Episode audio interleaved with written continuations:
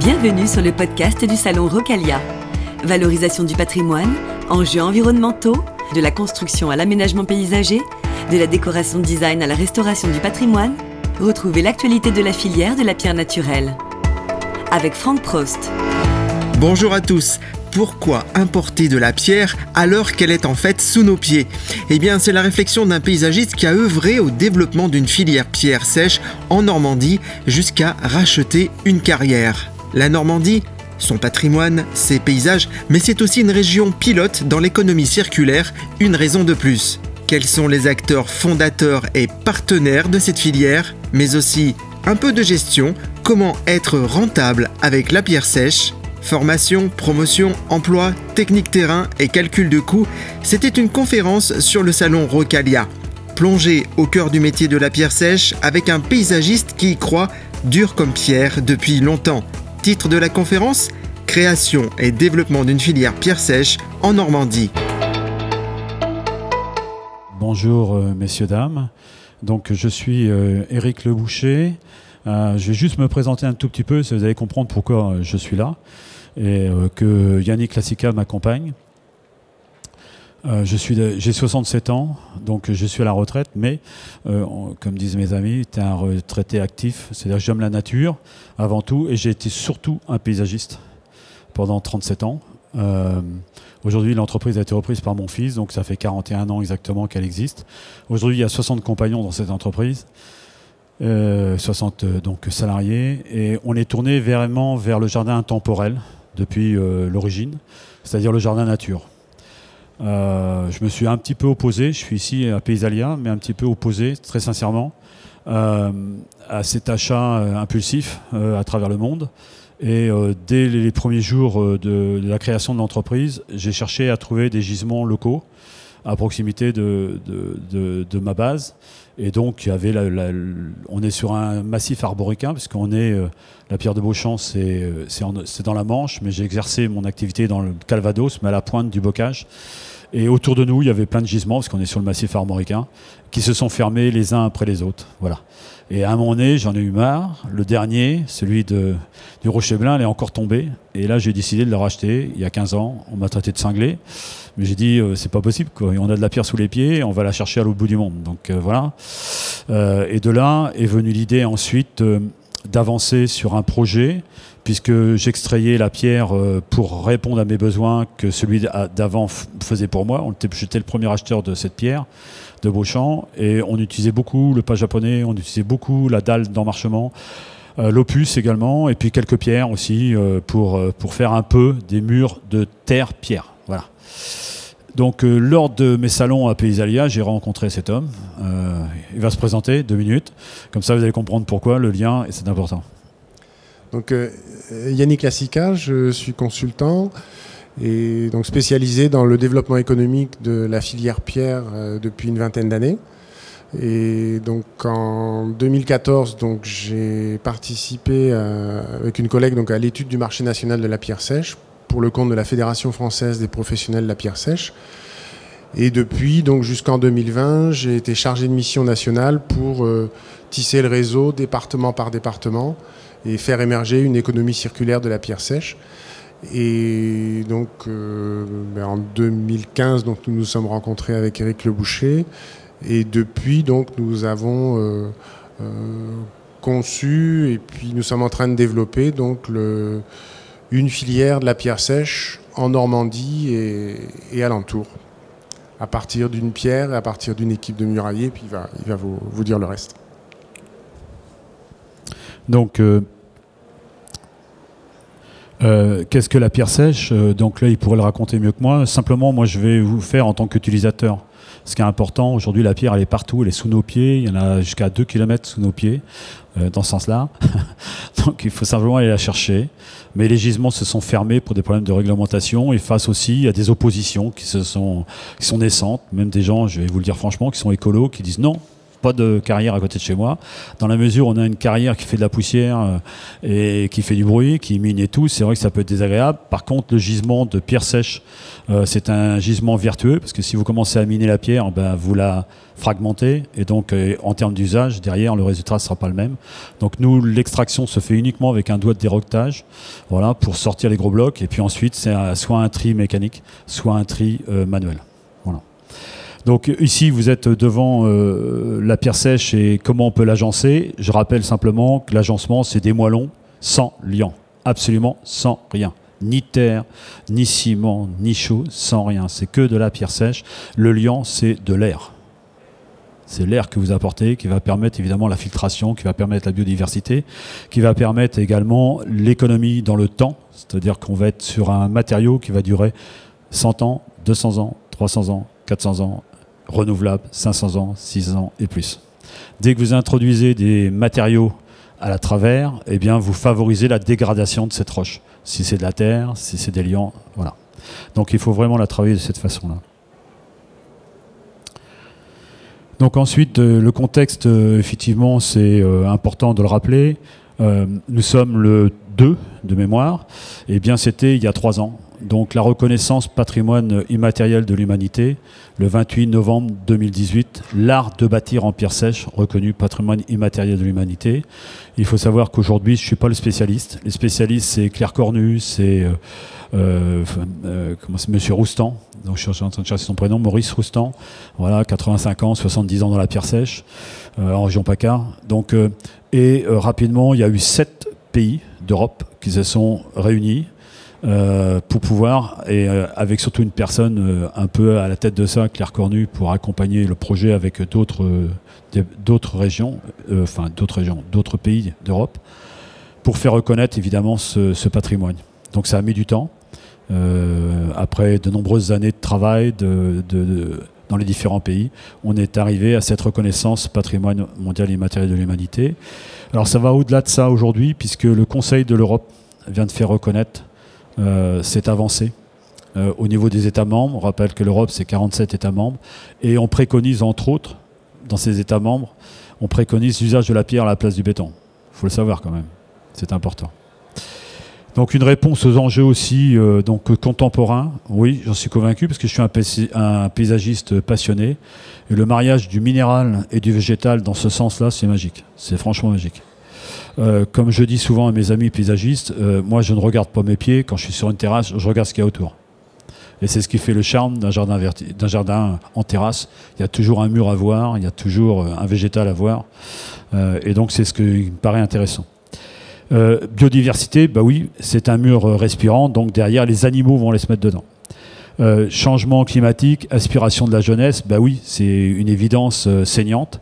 La génération Z a pris conscience que le mur, eux, ils vont se le prendre dans la figure. Et donc, euh, pas tous.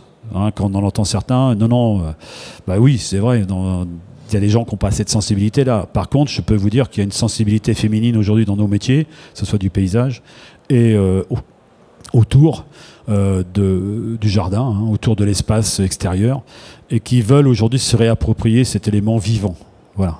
Donc le, mur de pierre sèche est un mur vivant.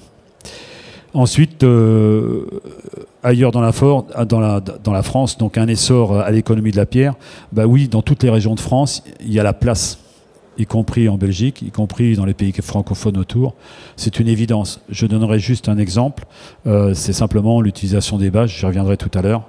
Euh, on préfère un talus bâché qu'un mur de pierre sèche, mais il n'y a pas photo sur la durabilité et sur euh, l'esthétique au niveau visuel. Si vous regardez euh, autour de vous dans un village, ben, vous voyez des murs de bâche à côté d'une belle maison.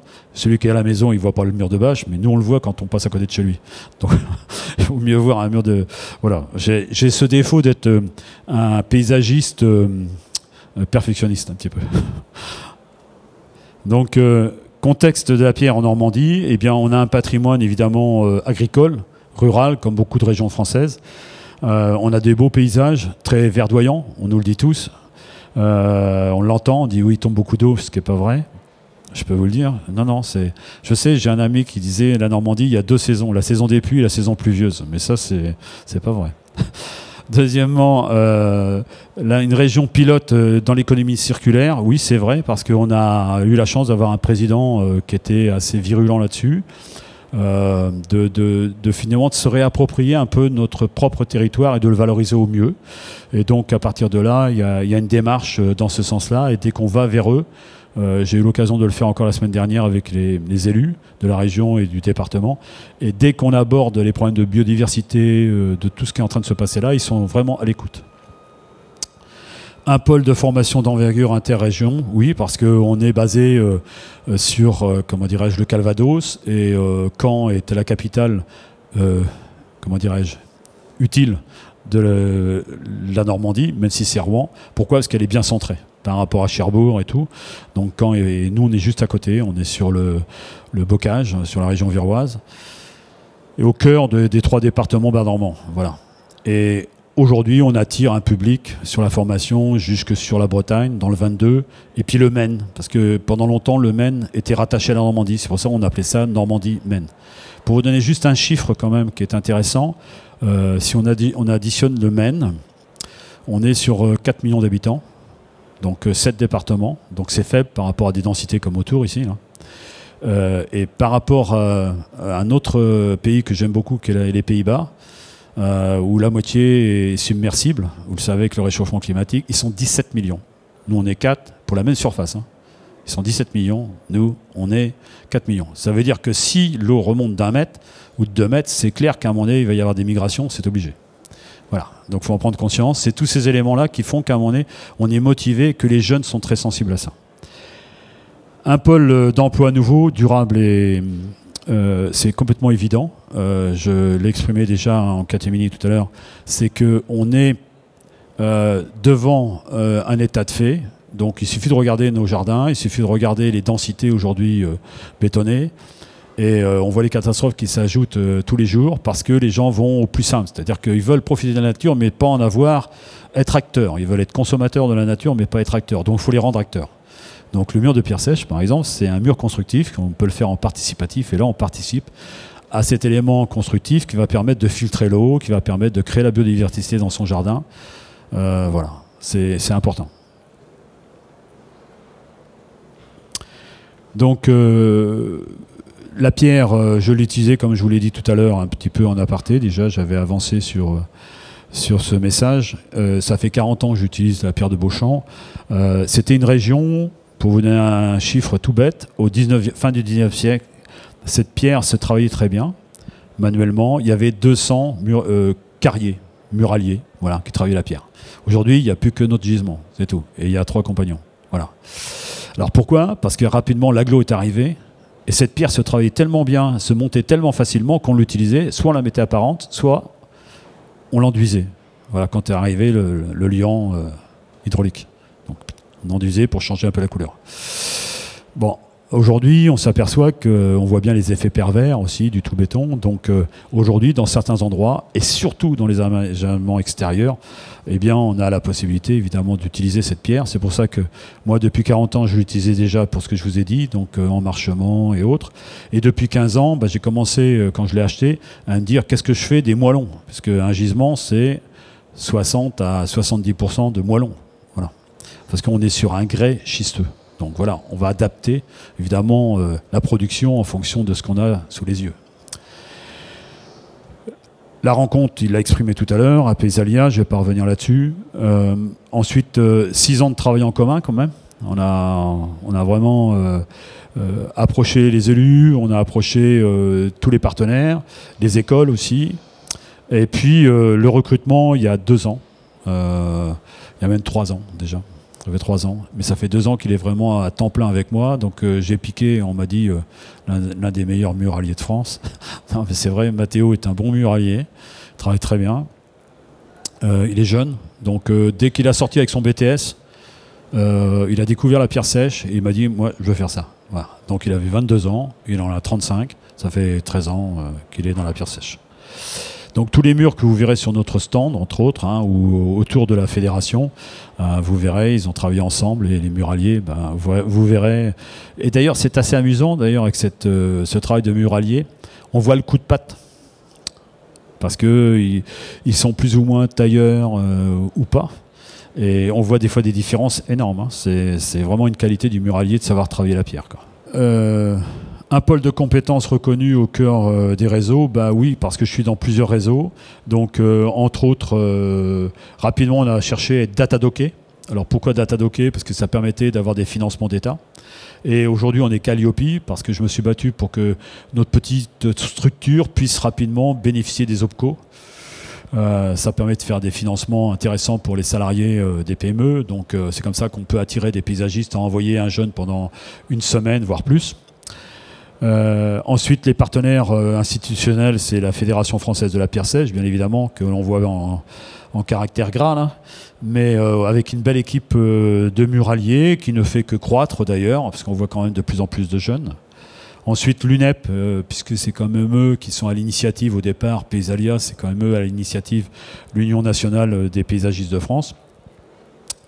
le réseau Alliance Paysage, qui est un réseau d'indépendants paysagistes, mais qui sont un peu, si vous voulez, sur les 30 000 entreprises de paysage, ils sont un petit peu dans les 1000 à 2000 premières entreprises de France, avec un effectif salarié relativement important. J'en fais partie, j'en ai fait partie, c'est plus moi aujourd'hui. Mais je dirais qu'aujourd'hui, il y a une 120 entreprises, la moyenne des entreprises, c'est à peu près 25 à 30 salariés.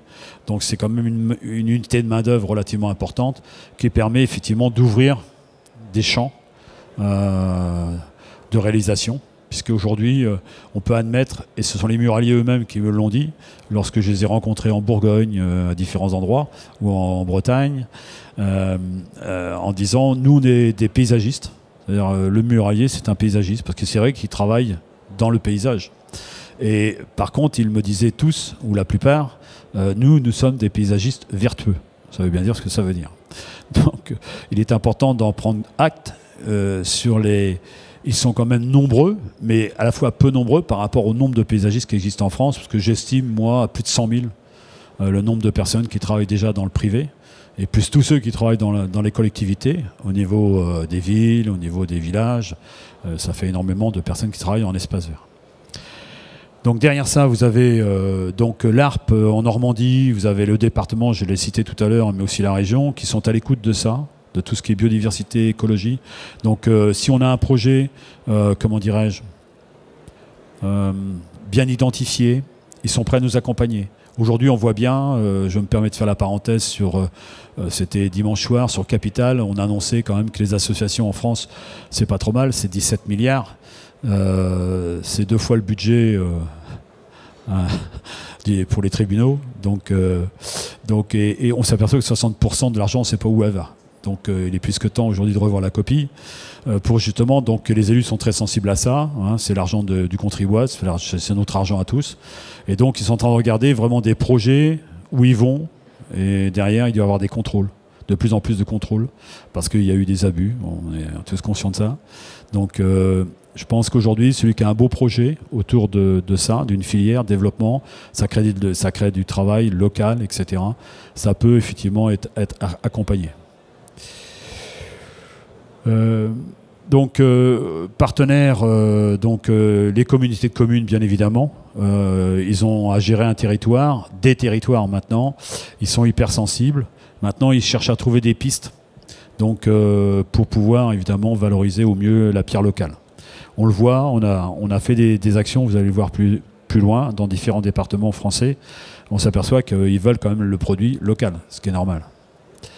Euh, ensuite, euh, donc, euh, moi je suis pas abonné, mais il faut savoir qu'il y a des associations dans nos territoires qu'on appelle les maisons familiales rurales.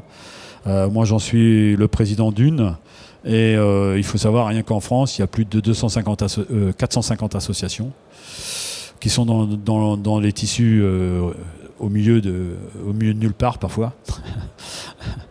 mais qui sont dans les tissus ruraux et euh, donc aujourd'hui avec des orientations différentes puisque la ruralité a souffert euh, de la diminution du nombre d'agriculteurs. Moi, quand, j'ai connu ça il y a, une cinquantaine d'années, il y avait euh, dans nos territoires à peu près 15% de la population qui était tournée vers l'agriculture. Aujourd'hui, c'est 2%, 3% selon les territoires, pas plus. Mais c'est là qu'on voit qu'il y a la place, évidemment, dans ces territoires ruraux, à des aménagements appropriés on parle de haies lithiques, donc c'est un mur de pierre sèche, c'est un mur de biodiversité. Donc retrouvons, retrouvons évidemment cette, place euh, qui est présente. Hein, si je regarde la Normandie, vous montez au net de Jebourg, donc à la pointe du Cantantin, on a les vents euh, salins euh, qui sont là en quantité importante, et là, donc on, les sont partout, voilà, parce qu'il n'y a pas de végétation suffisante, spontanée. Donc ce sont des murs de pierre sèche. J'ai dit tout à l'heure avec quelqu'un, là, je, je parlais de la première migration arabe euh, dans la baie du Mont-Saint-Michel, c'est 6000 ans au néolithique, 6000 ans avant notre ère. C'est eux qui ont introduit le mouton dans la baie du Mont-Saint-Michel, cette première migration arabe, et c'est eux qui ont introduit aussi euh, les murs de pierre sèche dans la baie du Mont-Saint-Michel. Il y a eu des, études de fait et ils ont passé avec des avions, vous savez, maintenant on photographie et on retrouve le maillage. Voilà, donc euh, si vous allez à Lille, mer, c'est devenu un village néolithique euh, plutôt haut de gamme, en quelque sorte, si on peut dire comme ça, euh, où là, vous découvrez comment ils, travaillaient évidemment la pierre locale. C'est-à-dire, ils faisaient un trou et hop, ils utilisaient pour faire parquer les moutons dans la baie du Mont-Saint-Michel, et puis pour euh, se protéger aussi des vents, pour protéger des animaux sauvages, etc. etc.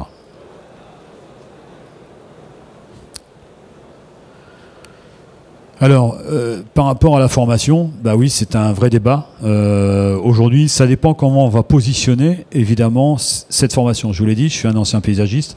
Moi, mon souci, c'est de former des gens euh, compétents, mais il faut toujours fixer la cible, c'est-à-dire où est-ce que je veux aller? Et à partir de là, on va mettre en place des formations qui correspondent évidemment aux besoins que l'on attend. Et les besoins dans le domaine de la pierre sont très variables. J'ai pu l'analyser, moi, en, œil extérieur. Vous avez le, mur de soutènement, mais le mur de façon globale du muralier tailleur de pierre. Et là, ça va être très léché, très aseptisé, très, très soigné. Et puis, vous avez le mur euh, du paysan, euh, le mur du viticulteur qui va récupérer les pierres qui sont dans son champ et qui va les, qui va les remettre debout euh, pour pouvoir faire une séparation, pour pouvoir faire un, abri, pour pouvoir faire un soutènement. Voilà. Et puis, il y a l'entre-deux. Le mur que j'appellerais aujourd'hui, pour être un peu plus contemporain, le mur de biodiversité, ce qui est une évidence, encore une fois. Mais euh, voilà, aujourd'hui, il y a cette recherche d'avoir des murs qui peuvent nicher des oiseaux, des, euh, tous les animaux d'ailleurs de la Terre hein, qui peuvent se déplacer euh, vont pouvoir se nicher dans ça.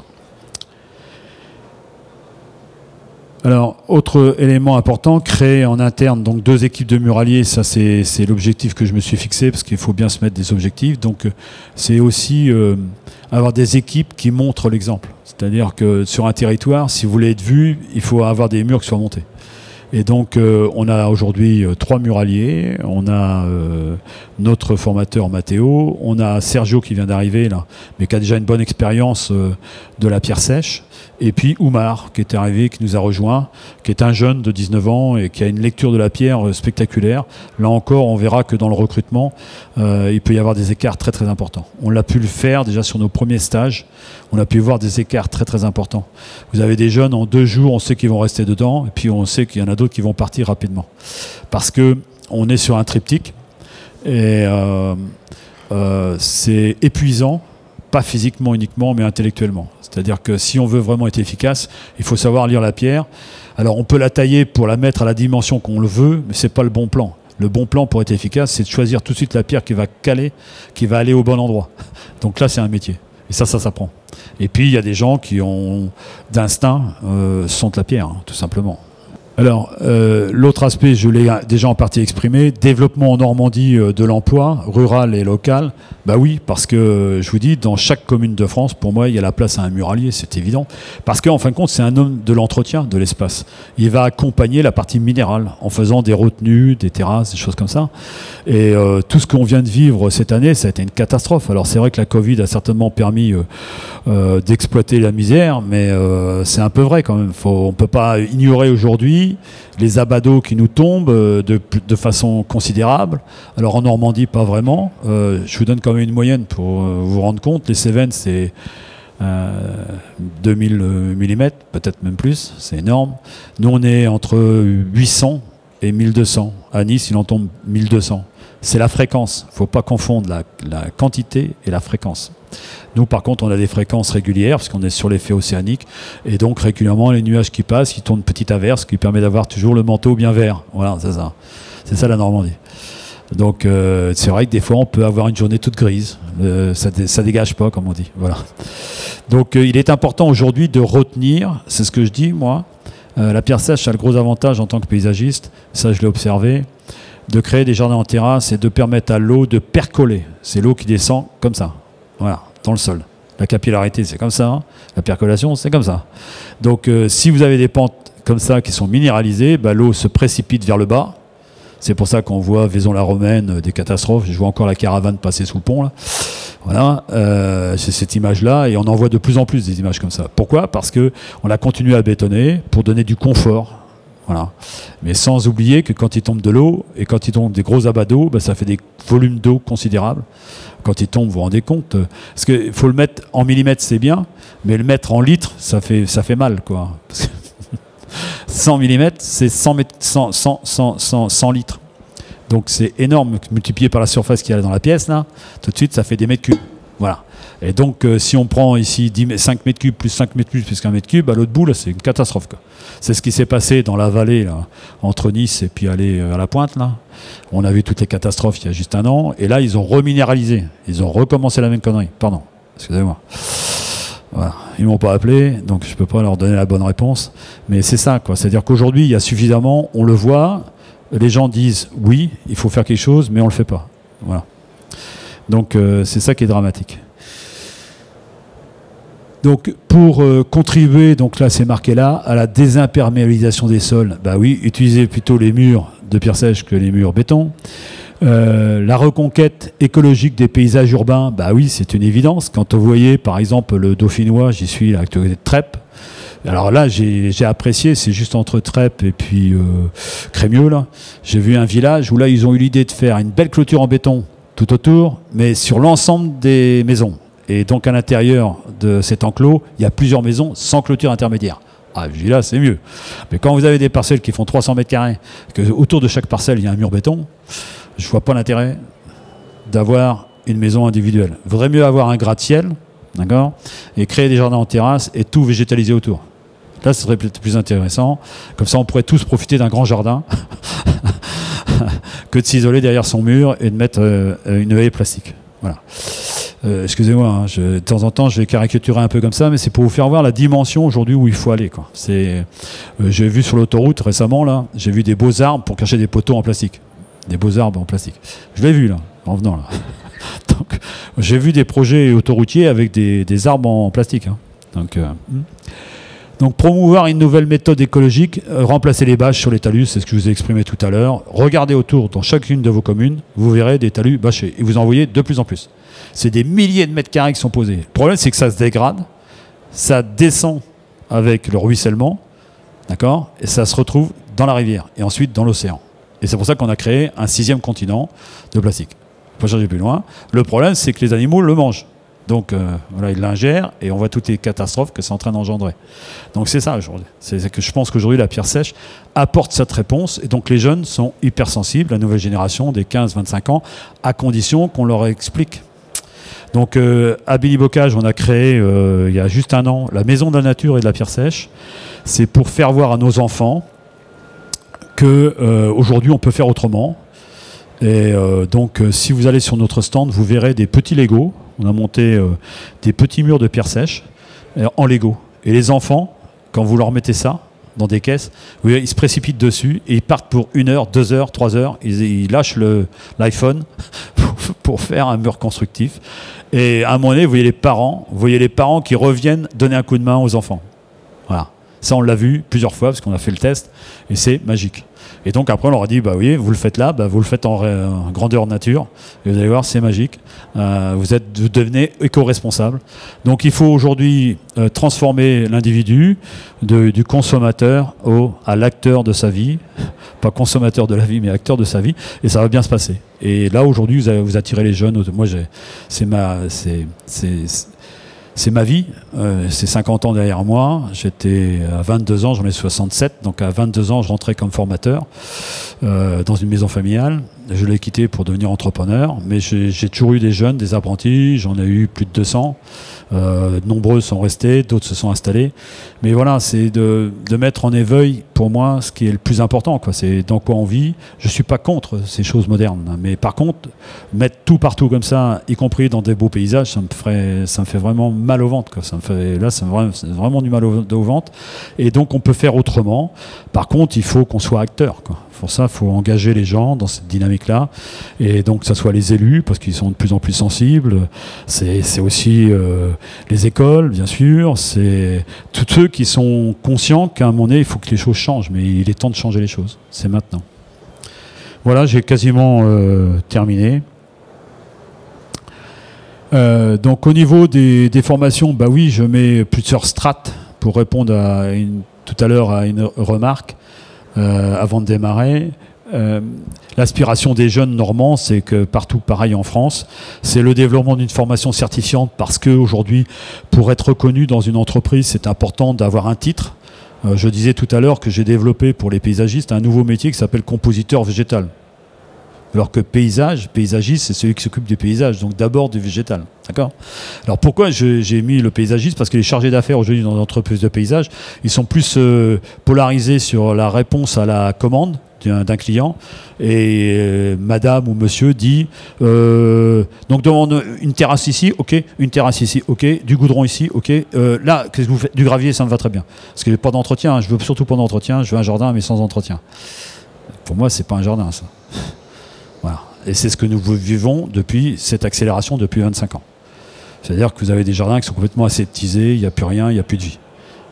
Il y a juste euh, un olivier qu'on va aller chercher dans le sud de la France et un, palmier, parce que ça, ça vous identifie, euh, ça, vous permet d'aller chercher où vous avez été l'été, pour ramener ça à la maison. Excusez-moi d'être dur comme ça, hein, mais ça vous permet de voir devant vous le palmier, ça vous rassure en vous disant on a passé un bel été au soleil. mais c'est pas le soleil qui fait de vous euh, euh, que vous êtes épanoui. Donc euh, il est important de rappeler aux gens tout simplement qu'on peut effectivement valoriser. on passe trop de temps au travail. Et moi, j'ai été un passionné, donc j'y suis encore. Et donc, je dis aux jeunes, si tu aimes ton métier, tu vas voir, tu vas pas avoir le temps passé. Hein, je te le dis tout de suite. Donc, le métier de muralier, c'est un des éléments qui fait que l'œil euh, du muralier n'est plus le même, c'est-à-dire par rapport à certains qui font de la chaînette ou qui, étalent de la pâte. C'est-à-dire que là, on a vraiment un rôle d'acteur, de constructeur. Et quand on se retourne, on regarde son mur et on se dit, waouh, c'est moi qui l'ai fait. Et ça, c'est magique. Voilà. Euh, et je pense qu'aujourd'hui, il y a la place pour les paysagistes de développer une branche qui s'appelle muralier paysagiste, c'est évident. Alors c'est les muraliers qui vont les accompagner, et d'ailleurs ils se disent muraliers paysagistes, donc il n'y a pas de problème. Et puis à côté de ça, il y a ceux aussi qui sont dans l'insertion. C'est-à-dire qu'on voit des gens qui sont en train, en désespérance, qui veulent travailler, mais ce qu'on leur offre, ça leur plaît pas. C'est-à-dire que, euh, mais pourquoi faire Faire ça, mais il y a une machine pour le faire, donc un intérêt. Alors que là, pour le muralier, vous pouvez utiliser une machine, mais vous avez besoin quand même de la technicité, vous avez besoin de l'homme. Il est indispensable. Même si vous avez demain ce qu'on appelle un robocoq, vous avez une machine pour vous accompagner, il faudra quand même avoir l'œil de ce muralier. Ce que je vous ai dit, on a mal au bras, mais on a surtout mal à la tête. Parce que justement, on a l'œil du muralier. Donc ça, ça s'apprend, c'est un art. Et donc aujourd'hui, ceux qui ont le sens manuel, eh ben, ils retrouvent euh, beaucoup d'équilibre à travers la construction de pierres sèches. Donc pour l'insertion, moi je suis complètement d'accord. Et puis ensuite, eh ben, il faut trouver des, partenaires, donc les maisons familiales, les centres de formation, euh, euh, les CFA, hein, les lycées agricoles et tout ça. Tous ceux qui sont tournés autour de la nature, bien bien sûr, peuvent être d'excellents partenaires pour initier ces nouveaux métiers. Et puis vous avez des partenaires institutionnels qui sont indispensables, comme les OPCO. Alors les OPCO, parce que pour financer les formations, bien évidemment. Et puis la région, pour euh, développer des AFES, donc au niveau euh, euh, de l'insertion. Et puis le CNFPT, parce que vous avez beaucoup d'employés communaux. Aujourd'hui, on l'a fait, l'expérience, avec deux stages qu'on a initiés. Et les employés communaux qui étaient là pendant 35 heures, ils ont adoré parce qu'ils ont retrouvé du sens à leur travail d'aménagement. Parce que c'est bien de nettoyer la cour et tout, mais à un moment donné, euh, si on peut faire une œuvre euh, quand on se retourne, eh ben c'est moi qui l'ai fait. On a eu des garçons qui sont venus sur des formations que j'ai fait avec des maisons familiales et avec des lycées. Quand ils ont construit les murs qu'on a réalisés un peu plus loin, que je vais vous faire voir,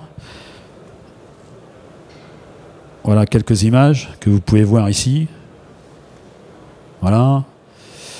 Eh bien, euh, quand les jeunes ont participé à ça, ils disent bah, là, j'ai participé à ce mur. Voilà. Même si c'est que 5 heures, j'aurais participé. Donc, si c'est sur un lieu euh, connu de tous, eh bien, ils disent moi, ce mur-là, j'y étais. Voilà. Il y a une identification. Et ça, pour moi, c'est très important. C'est très, très important.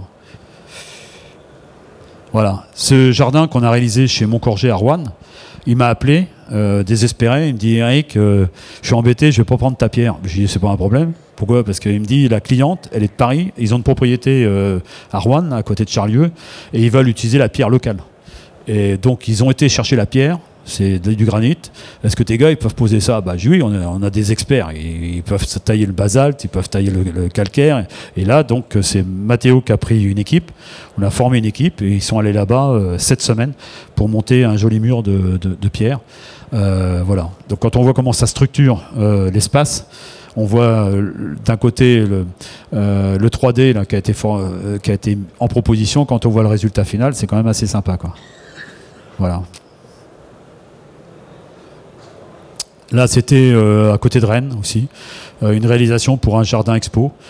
Euh, donc là, c'est pareil, c'est la volonté de faire découvrir aux particuliers l'usage de la pierre sèche. Voilà, là c'était alors on, voit bien une partie du bassin. évidemment, la végétation n'est pas encore luxuriante au-dessus de ce bassin, mais dès que la végétation va couvrir évidemment le mur et la cascade, on, aura vraiment l'impression que elle naît la source naît évidemment d'une, comment d'un talus sort de la roche. Quoi. Alors que là, la végétation n'a pas encore assez couverte. La photo venait d'être faite une fois la réalisation terminée. Et là, on a un bassin en eau claire. Voilà. C'est vraiment un bassin bio. Il euh, n'y a pas de chimie dedans. C'est uniquement euh, euh, une, oxygénation, une, oxygénation de l'eau. puisque sur un bassin comme ça, il faut à peu près 4 fois le volume d'eau pour assurer. Et puis ici, donc, vous voyez donc, euh, un mur réalisé euh, avec des, groupes d'élèves euh, en formation CS. Et là, on avait un, beau groupe, une, douzaine de personnes. Donc là, il faut deux muraliers formateurs pour accompagner ce genre de groupe parce que euh, c'est une formation individualisée. Il faut être derrière le muralier, le jeune en formation, pour vraiment rectifier rapidement le tir, parce que autrement il peut vite se démotiver. Euh, donc il est important d'être à l'écoute et d'observer. On le laisse travailler pendant une heure, on revient, on redémonte et on recommence. Si c'est pas bon, ça c'est bon. Donc euh, ici, on a monté un mur qui devait faire à peu près 300 tonnes à peu près. Voilà en réalisation et vous voyez la profondeur du mur. Euh, il faut savoir qu'il y a des abacs, hein, je ne vais pas rentrer dans la partie technique, mais simplement pour un mur de 3 mètres de hauteur, euh, on est sur 1 mètre 50 à la base. On démarre de là. Voilà, c'est une fourchette que je vous donne pour un mur de soutènement, avec un fruit qui va de 8 à 10%, voire plus. Plus le mur est haut, plus on aura de fruits. Euh, maintenant, je suis, je suis là pour répondre plutôt à des questions. Quand j'ai repris le gisement il y a 15 ans, moi je l'utilisais déjà depuis longtemps. Et donc euh, j'ai voulu m'approprier le gisement et je pensais que ça allait être très rapide. Quoi. Sauf que là, on est face à une administration, j'ai rien contre, mais l'Adréal. Et là, euh, c'est hyper compliqué. Quoi. Il y a 11 démarches administratives. Tout le monde veut mettre sa, patte dessus en disant oui, mais attendez, c'est une carrière, ça fait du bruit. Je vais vous donner une anecdote très simple. Euh, j'avais un gisement donc euh, sur un hectare et demi. Il y avait une parcelle plus loin avec un bâtiment.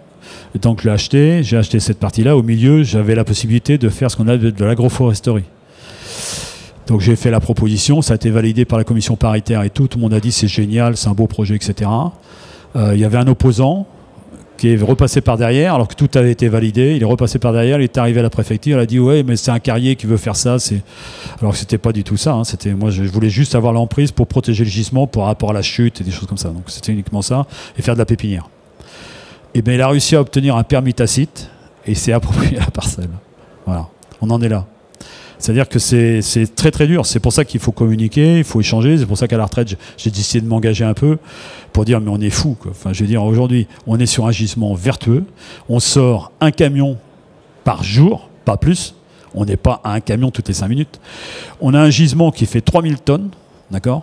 C'est ce que font certains carriers en une heure. Ça n'a rien à voir. Ça n'a rien à voir. Donc le but, c'est surtout pas. il faut des carriers qui font des qui, font de la, qui, qui broient, qui consassent pour faire. Mais il en faut. Il faut de l'agrégat et tout. Mais aujourd'hui, est-ce qu'il ne faut pas revoir notre façon d'agir sur, le, sur nos territoires? C'est ça la vraie question aujourd'hui.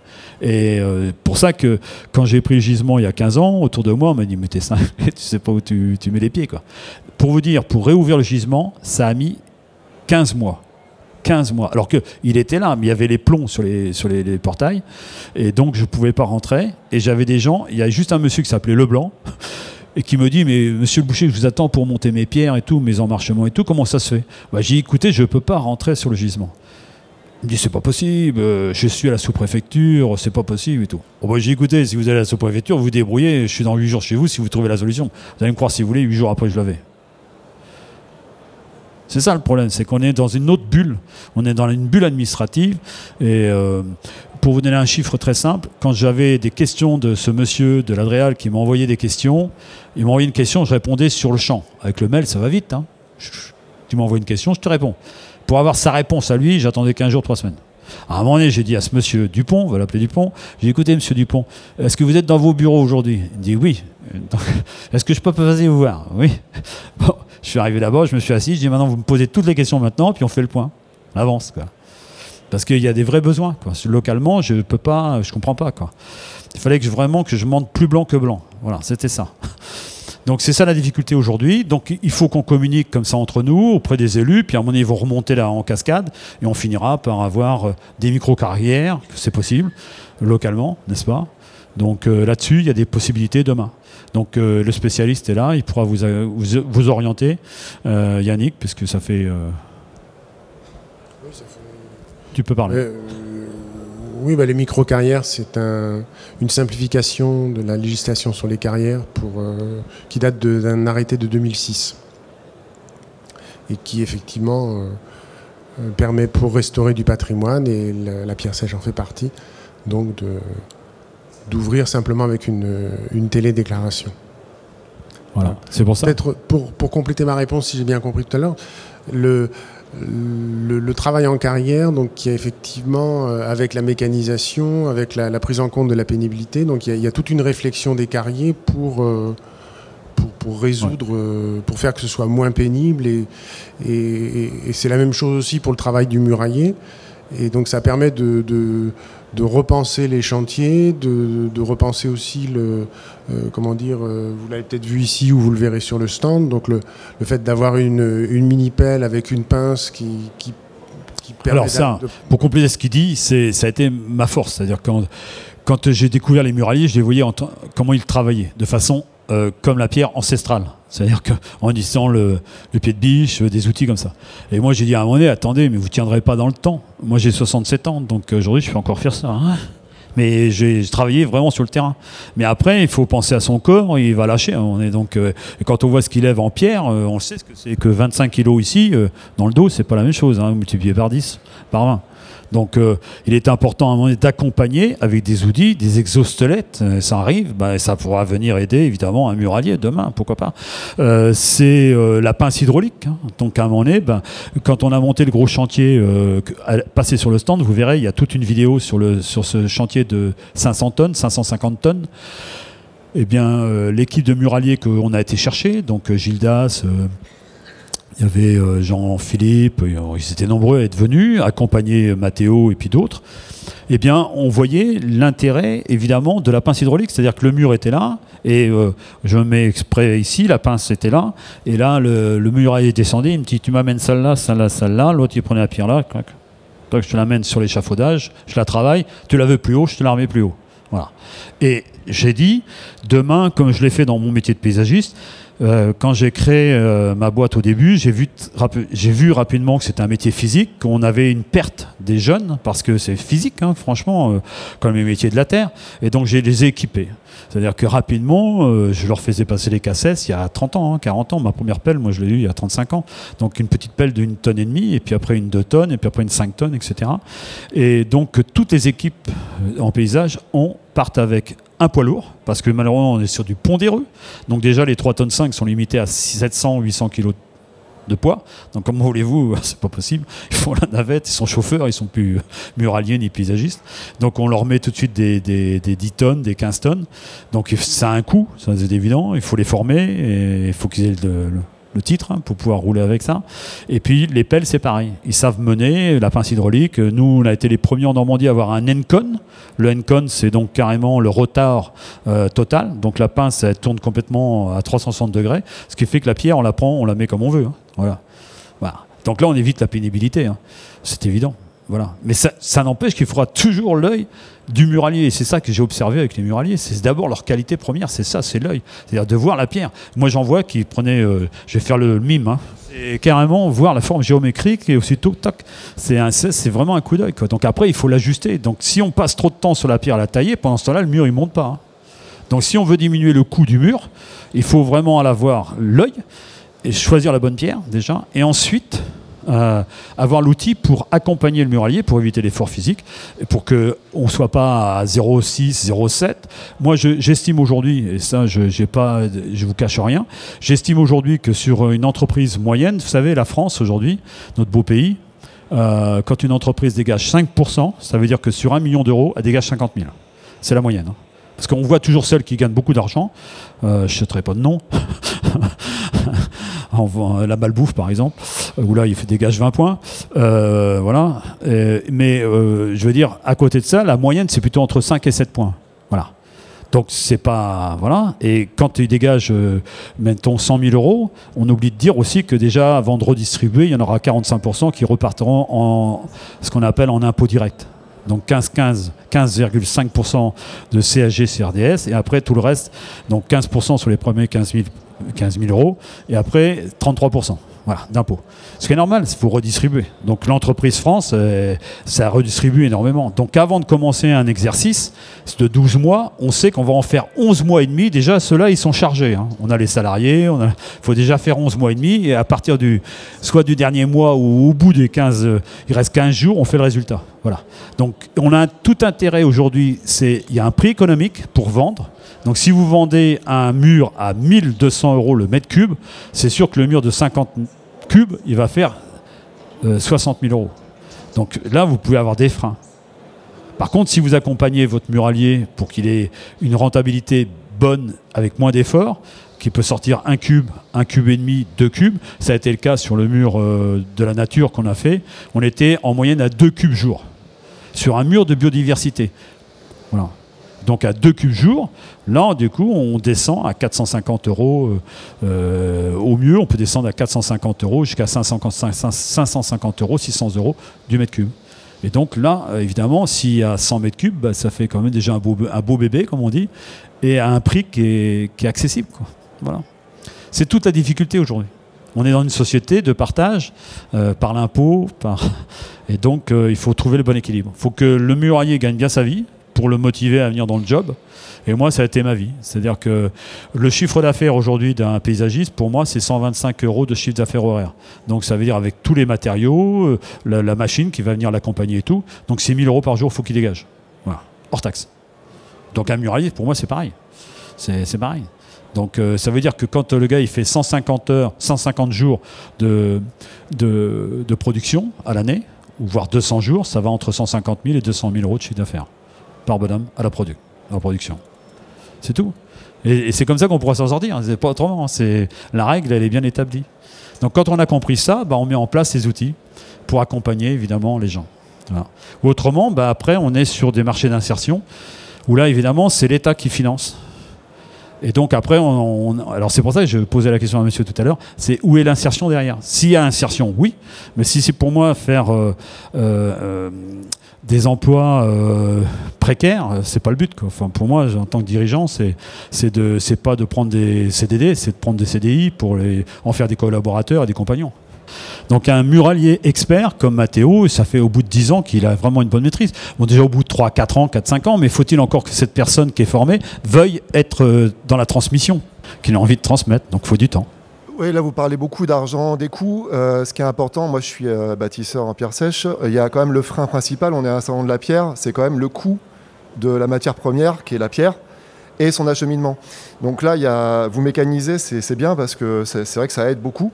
Mais après, euh, il y a une limite entre l'enrochement qui est posé à la pince, le métier de murailler ou de bâtisseur, et le dimensionnement des murs. Vous avez parlé des abacs, c'est très important parce que justement, euh, on a, grâce aux abacs, pu déterminer une épaisseur euh, de, de, mur par rapport à une hauteur et un fruit.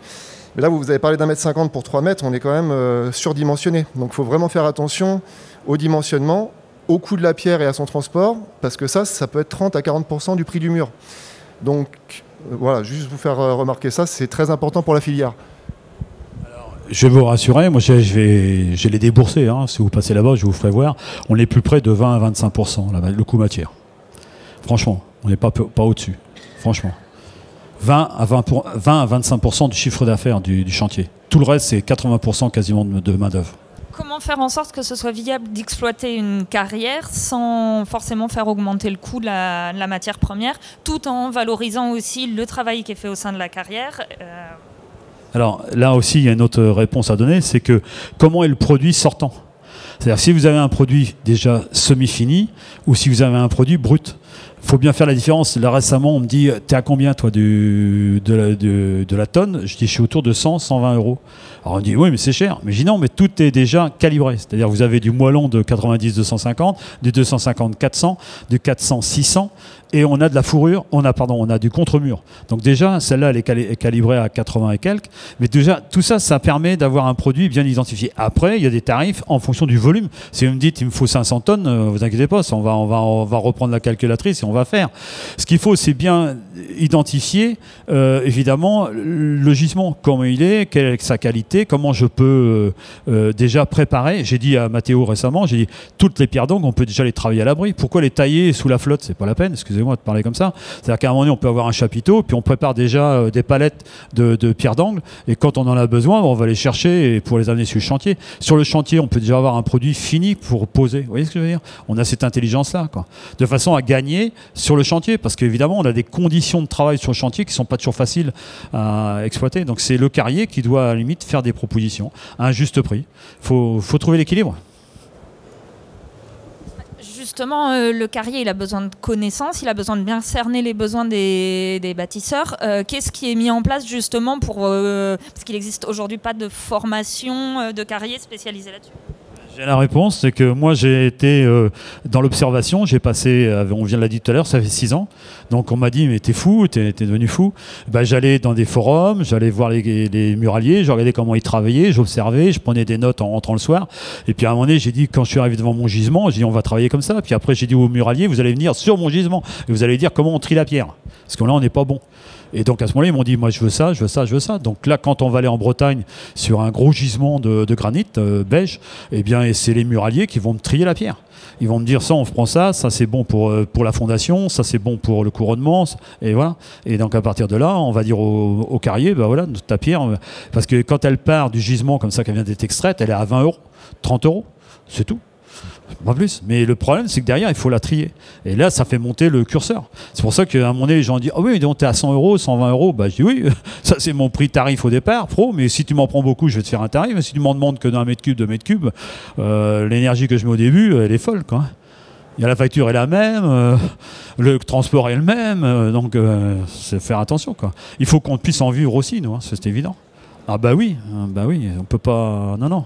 Et puis euh, il y a des contraintes, hein, on peut pas, si vous minez, euh, alors ça dépend de, de, la pierre. À ce moment-là, le, géologue va vous, informer, mais si vous fragmentez la pierre, euh, derrière, elle va se déliter, elle va partir en bouillie. Donc moi, je veux que le mur soit périn aussi. Quoi. C'est, que le mur se, se, défasse, bon, on sait que le mur arrivé va pouvoir la remonter. Maintenant, la, la pierre elle-même part en bouillie, euh, c'est moins bien. Hein. Donc, on a eu au départ, nous, des morceaux de pierre hein, qu'on a utilisés. On ne savait pas la lire. Et nos muraliers, en l'utilisant, en la frappant, il m'a dit ça, j'en veux plus. Donc, à un moment donné, il est allé voir mon carrier, mon directeur technique, parce que l'Adréal voulait un directeur technique pour euh, assurer le coup, donc il est tout seul. Donc Philippe est directeur technique, mais il est, aussi carrier. C'est lui qui extrait tout avec la pince hydraulique. Et il m'a dit maintenant, toi, ça, j'en veux plus du tout. Le chocolat, j'en veux plus. Parce que dès que tu tapes dessus, tu as vu comment il part? Et même euh, avant que les muraliers soient avec moi, quand j'allais vendre de la pierre à mes paysagistes, ils me disaient Viens voir ton tas de pierre. T'as vu comment il est là? Je dis Bah merde, j'ai pourtant on a extrait comme d'habitude, mais non, parce que justement, il faut savoir la lire, la pierre.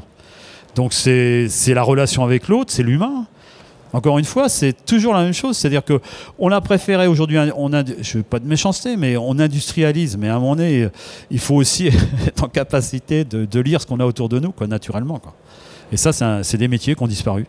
Donc il faut, faut y croire. Et puis euh, ça met du temps. Et voilà, euh, on a eu des déboires, hein, je ne vais pas vous cacher, des fois des camions qu'on a envoyés, puis euh, le gars il me disait tu peux venir voir s'il te plaît là Puis il dit ok, on joue le jeu, on efface tout, je t'en renvoie un camion. Voilà, c'est tout. Ah, bah ouais, je vais vous dire, ça fait 15 ans que j'ai repris le gisement, je n'ai pas honte de le dire, hein, j'ai mis plus de 500 000 euros dans le, au total. J'ai arrivé à la retraite, j'en ai remis un petit peu, j'ai remis 200, 300 000 euros pour former et tout, mais sur mes deniers propres, parce que j'étais à la retraite, on m'a dit tu vas quand même pas mettre de l'argent là-dedans, tu ne peux pas te payer. Euh. Ah non, non, non, j'ai dit moi c'est ça qui me plaît, je, préfère accompagner des gens et tout. Donc j'ai mis de l'argent que j'avais gagné, mais euh, dans des projets comme ça, oui. Mais aujourd'hui, je dis maintenant, il faut le retour sur investissement. Ça fait 15 ans que je me suis investi là-dedans. Donc, euh, et je n'ai pas honte à dire que je ne gagnais pas d'argent de ça. Ça, c'est clair. Même le temps que je passe, il sait bien. Euh, Yannick, depuis 6 ans, je suis à la retraite, donc je vis de ma retraite. C'est tout. Donc, euh, je ne prends pas d'argent là-dessus. Donc, aujourd'hui, je suis convaincu qu'il y a un vrai marché. Par contre, il fallait prendre le temps de l'analyse, de voir qu'effectivement les, pénibilités de ce métier, puis on le voit, c'est vraiment physique. Si vous prenez un geste maladroit, vous restez dans la chaise roulante. Hein. Donc, ne faut pas rigoler avec ça. Donc, j'ai dit non. Moi, je, quand je vois des, je vois travailler, je dis t'arrêtes là. Tu... Au début, mon muralier, tu peux le dire, hein, Mathéo, euh, quand il a vu la pince hydraulique et tout, ouais, ça fait du bruit et tout. J'ai tu la mets en route que quand on a besoin. Je dis pour la laisser tourner pendant que Et maintenant, un jour, quand on a monté le gros bébé, là, était en train de faire le couronnement, la partie haute, donc à cette hauteur-là, je dis mais t'es devenu chauffeur Bah oui, dès qu'il avait repéré ses pierres, hop, il est monté sur le mur et puis il finit de détailler quoi. Mais là, il dit c'est du bonheur. Bah oui, c'est du bonheur. Euh, dès que j'ai acheté ma première machine, d'accord Mais il y a 35 ans, je vous disais tout à l'heure, au bout de 5 ans, elle est amortie normalement. Si vous avez su l'utiliser, c'est 400 à 500 heures qu'il faut faire. Vous n'êtes pas forcé d'en prendre une neuve déjà pour commencer. Donc elle sera moins chère. Euh, et puis, euh, cette première pelle, elle est toujours restée dans l'entreprise. On l'a gardée exprès. Mais ça veut dire qu'une pelle, par exemple un Encon sur une 8 tonnes, ça vaut 120 130 000 euros. Celle qu'on a là, elle a, elle a 10 ans déjà et elle va encore faire 5 ans, peut-être même plus. Non, il n'y a pas de problème, mais il faut que ça soit bien entretenu. Là, encore une fois, un matériel, ça se respecte. C'est d'hydraulique, mais si vous forcez, des fois qu'on entend cirer la machine, moi je suis fou, ça s'apprend, c'est aussi un métier. Donc il faut former le, compagnon. Euh, vous avez dessus des doigts, euh, vous n'avez pas besoin d'avoir des grosses mains, c'est juste justement, il faut plutôt avoir des mains agiles. Les filles sont plus à droite des fois sur les machines. D'ailleurs, on voit dans certains pays, il y a plus de filles sur les machines que d'hommes. Voilà, parce qu'il faut du doigté, c'est tout électronique, donc clac clac, moi, je suis. J'ai fait la formation. Hein. C'est-à-dire que je suis capable de monter sur une, 5 tonnes, sur une, 20 tonnes. Hein. Je l'ai fait. Hein. J'ai travaillé. Donc c'est important de donner les outils pour que les gens puissent travailler dans des conditions euh, optimales. Voilà, c'est ça. On n'a pas le choix de toute façon. On est dans un système, vous le voyez bien, l'économie. Euh, euh, voilà, c'est aujourd'hui, on a des ratios, il faut les respecter. Donc et à partir de là, vous avez les résultats au bout. Donc euh, vous prenez dans un sens ou de l'autre, vous venez avec moi, je vous fais un déboursé, vous verrez, ça fonctionne. Prenez simplement 125 euros comme point de repère. Après, je vous fais le débourser dans l'autre sens, vous verrez que c'est possible. Si vous faites le débourser 125 déjà, comme ça, par 8, ça fait 1000 euros, d'accord? Et regardez combien vous allez sortir. Si vous sortez 2 cubes, 2 cubes, vous sortez à 100 euros le cube, la tonne. Vous êtes donc vous êtes à 1 mètre cube. Dans la journée, c'est pas mal. Donc euh, vous êtes déjà à 200 euros. C'est tout, sur les 1000 euros. Donc, euh, même si vous comptez 250 euros, il reste 750 euros à côté. Donc après, c'est le volume que vous allez traiter, mais vous allez en faire plus. Donc vous allez évidemment avoir du, vous allez avoir 500 euros et vous vendrez euh, un peu, plus, vous serez à 1500 euros de chiffre d'affaires, peut-être, mais vous aurez en, marge brute, vous aurez entre 500 et 1500, vous avez toujours les, les 1000 euros. Donc la croissance permet effectivement de dégager des marges. C'est obligé. C'est obligé. Parce que votre coût fixe, il s'écrase. Ça, c'est évident. C'est pour ça qu'il faut quand même une certaine quantité. Et après, il faut une certaine durée. C'est-à-dire que si vous faites un beau mur, je le vois hein, parmi les muraliers, j'ai pas de honte à le dire, je vois des muraliers qui, comme c'est un travail assez physique, ben, ils vont travailler trois semaines, puis une semaine d'arrêt, puis trois semaines et une semaine d'arrêt. Je caricature volontairement. Mais résultat, votre marge, elle est là. Hein. C'est dans la, dans la semaine que vous n'avez pas faite. Hein. Parce qu'à la fin de l'année, ben, ça fait 12 semaines ou 15 semaines de congé. Bah ça, euh, dans le milieu de la production, ça n'existe pas. hein. On est à 6 semaines, 7 semaines, 8 semaines. Bon, maintenant, il y a, a l'annulation du temps de travail, on arrive jusqu'à 12 semaines. Mais, mais ça veut dire que derrière, on a remplacé ça par des machines qui vous accompagnent. Il faut équilibrer. Si vous équilibrez pas, vous n'existez plus demain. Ou alors à ce moment-là, vous êtes subventionné. Mais euh, vous êtes marginalisé. Moi, je préfère avoir un, muralier qui est reconnu par sa fonction, comme le charpentier, comme euh, tous les métiers, voilà, que d'être euh, à coup de subvention. Quoi. C'est, je comprends pas. Quoi. C'est, pas cohérent. Quoi. On pas. Non, mais parce que vous êtes dans un milieu un peu atypique, faut, faut reconnaître. Non, non, mais c'est vrai. Je veux dire, les Cévennes, c'est une particularité d'un territoire. Et donc, allez, venez en Normandie, il vous le dira. Si vous faites la vallée de Broye, vous serez surpris des, contreforts et des parties accidentées. hein, parce qu'au plus bas, on est à zéro, mais on monte à 400 mètres quand même. Donc on part de zéro, le niveau de la mer, hein, la baie du Mont-Saint-Michel, et on monte rapidement à 400 mètres. Donc il y a du relief aussi, hein, avec des, gorges et tout, où là, on a des jardins en terrasse. hein. Euh, la vallée de Bruin, où on a réalisé le dernier mur, là, on est vraiment dans un, paysage très tourmenté. Donc... euh, mais bon, voilà, je n'ai pas dit qu'on avait la, la panacée. Je pense qu'une filière de la pierre sèche, par exemple, se développera que si on rentre dans ce schéma-là. Ben non, mais je, sais bien qu'on va pas être d'accord. Mais non, non, le vrai développement, c'est d'avoir un muralier dans chaque euh, commune de France. Là, vous avez développé une filière. C'est pas pareil. C'est ça que je crois. C'est-à-dire qu'aujourd'hui, le, le paysage est reconnu, ils ont un salon comme ça, parce qu'effectivement, dans chaque commune de France, il y a des paysagistes. La filière, elle n'existera pour moi que si, effectivement, on est dans cette dynamique de partenariat avec, par exemple, les paysagistes. Voilà. faut la développer. Faut la développer. Donc, dans les entreprises de paysage, il y a la place à mettre des muraliers, pour moi. Voilà. Et, et vous serez les premiers à, à être sollicités, parce que vous êtes experts, pour les accompagner dans, dans la bonne direction. C'était un podcast du salon Rocalia. Retrouvez l'actualité du salon sur nos réseaux et sur www.salon-rocalia.com.